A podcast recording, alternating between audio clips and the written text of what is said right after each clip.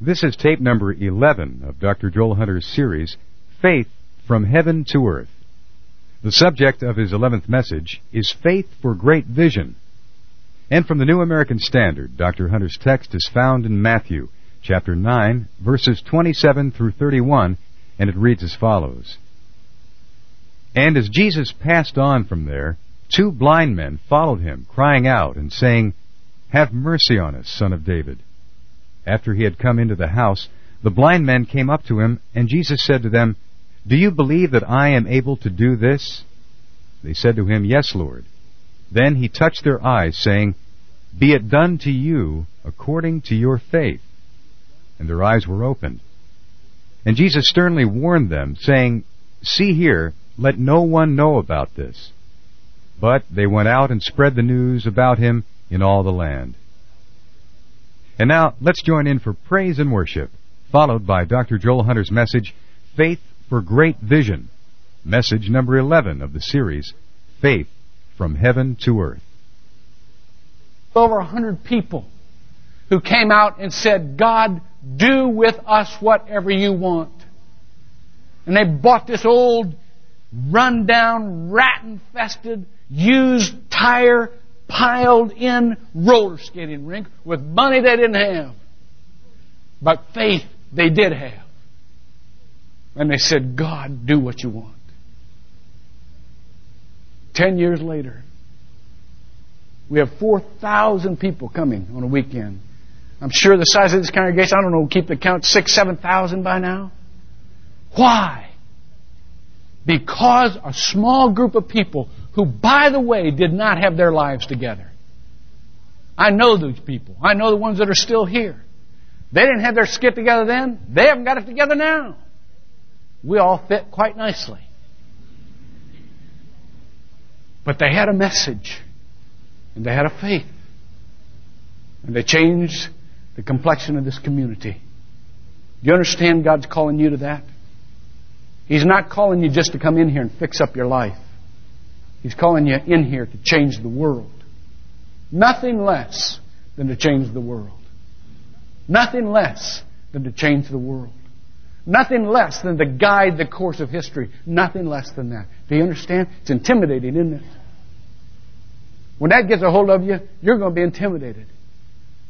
But look around you. Let God give insight to the blind. What do you think He's doing right now? He is spreading that message himself. Not through our goodness, not through our righteousness, not because we got anything over any other church. By the way, we're just one of God's churches. He's doing this all over the place. Eh, you know, eh, we can't get proud about this. The whole thing's been on humility. But we don't make ourselves humble. We just realize who we are in perspective to God. Humility is a byproduct. It's always a byproduct of concentration, concentrating on God, not on ourselves. So here he is doing this, and he's not only doing it horizontally, he's doing it vertically. I want to tell you that what God is doing in Northland has already been started in the generations to come. My son next week, Isaac, my 18 year old son is going to be preaching. And I want you to judge for yourself how ready this generation is to take on the mantle of spiritual leadership. You know, right at the end of the service, we, we sang around you know? Now I want you to notice that passing on the faith to future generation is like singing around. They're singing while you're not done yet. It's not that you stop and say, okay, now you can have it. No. For a while you sing together. Both you and your children, and then your grandchildren. And for a while all of you are singing together, and then by necessity you drop out. But the tune carries on. And they're singing it together. Generations are singing it together. And then for a while they drop out and generations continue and you're always singing it together. Those of you who have a mind to mold history, to pass the faith down through the generations. And I want to tell you, it doesn't stop with young people who are ready to take on and are taking on the mantle of ministry right now.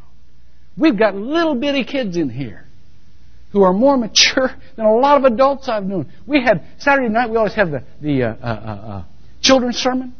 Oh, Dave Olson came in here, and you know how children's sermon you start to get this little fruity thing in your mind, and you okay, it's a real simple concept, and can't go too deep, you know, and, and, and so I'll go in and, and I'll kind of go one direction and then come out with a surprise for the kids in the other direction. So Dave Olson comes in here. He says, oh, there's about 100 kids up here, you know, looking around, baseball caps, whatever. Dave Olson comes in. He says, "How many of you want to be rich when you grow up?" Man, are you kidding? Okay. Every kid, yeah, I want to be rich. So he said, "Okay, now here's a question. What are you going to do between now and the time you grow up to be rich?" Well, of course, kids, they're all raising their hands. So he just picks one out. What are you going to do? between now and the time you grow up to be rich. The little kid says, I'm going to give to the poor. Whoa. Now that wasn't in your basic children's sermon response category at all. Well, you could tell he's rocked back. He's got this children's sermon he wants to give, and the kid just ruined it. Another kid raises her hand. He goes, "Okay." He says, "Okay, maybe I'll get a, you know, buy stocks, whatever. You know, he puts, puts, a, puts a microphone in front of this kid. This kid looks at him and says, I'm going to help out other needy people in our church. And he's, you know, by this time, his goose is cooked. He knows they've just preached a better children's sermon that he could come up with on his best day. And I want to tell you that's exactly what God's doing in this church. It's not according to what sermons we preached or how able we've been. God Himself is forming the faith of people who will give away their lives to other people and understand even at a very young age what heavenly riches are. Boy, it's fun to see. But here's what is important for all of us that take a little longer to realize those things. I'm just talking with the adult and some of the older population, my age and older, who who are old dogs trying to learn new tricks. This is not about how adequate we've become or how much we received or how good we get healed or how good we are. This is about changing our minds and going from becoming the children of God to becoming ministers of the gospel. Let me tell you a story and then I'll quit. The most intimidating time I've ever had in ministry happened when I was just a year into ministry. Many of you who know me know that the most influential person in my life, spiritually speaking, was my grandmother. My grandmother was an old Methodist, and uh, she was a praying woman. And I want to tell you, I wouldn't be here today uh, without God using that woman to pray for me. She used to look at me and, and I was just as I was just as rebellious and cantankerous as you can be in a small town. You got a whole lot of parents in a small town. And I know my grandmother was worried sick. She'd take me to take me to church every weekend, but then, boy, she'd, she'd get down on her knees every night and pray for me. She used to say, Joey, you're sweet and ornery. Nobody ever saw the sweet part of me. I never found, found it myself. I knew the ornery part. Boy, that's what she was praying for. For years, she prayed. She overdid it. I'm in the ministry now. I just, I just want to get saved, but man, you know, what's wrong with those old Methodists? They never know when to quit. Well, one of the happiest days of her lives, her life was when God called me in the ministry. But I can remember just a few years later.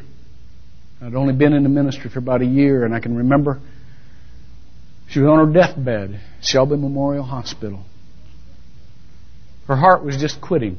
It just was quitting. It, her, her limbs were all turning black. There was no circulation anymore, and I knew it wasn't but a little bit that she'd be dead. And I knew I was making what was probably the final, final trip down the hospital corridor to go be with her. Now, you know what happens when you're in the presence of those who were spiritual giants when you were children. You become children all over again. And that's exactly what happened to me. I just wanted to go down in the room and I wanted to crawl up on her bed like I used to do. I wanted her to hold me in her arms and tell me it was okay. She'd take care of me. But today, as I walked down, as I felt smaller and smaller and more and more inadequate, my Aunt Frances stopped me right outside the room. Some of you know my Aunt Frances. You've never met a stronger woman in your life. Holy cow. She'll tell you what's up in a minute. She's old charismatic Catholic can take you off at the knees. My Aunt Frances knew what was happening in my mind that day. She stopped me outside that room. She looked at me. She said, Joey, I know what you're thinking. But I want to tell you, Gran does not need a little boy today. Gran needs a minister. And you're a minister. Don't you forget that when you go in there. I want to tell you something. I know when you come in here, many times you just feel inadequate, like you're just children. And in a way, that's all we are. But the world doesn't need children. The world needs ministers. And that's who you are. Don't forget it. Pray with me. God, make us strong. Not strong with our own strength, strong with your strength. Give us a message, not message of our own making, but give us the eternal, everlasting message that carries with it its own power because it was said from you through your people to those that you would call. God, give us a heart for those people who don't realize how active you are, how present you are. And give us a vision for the future.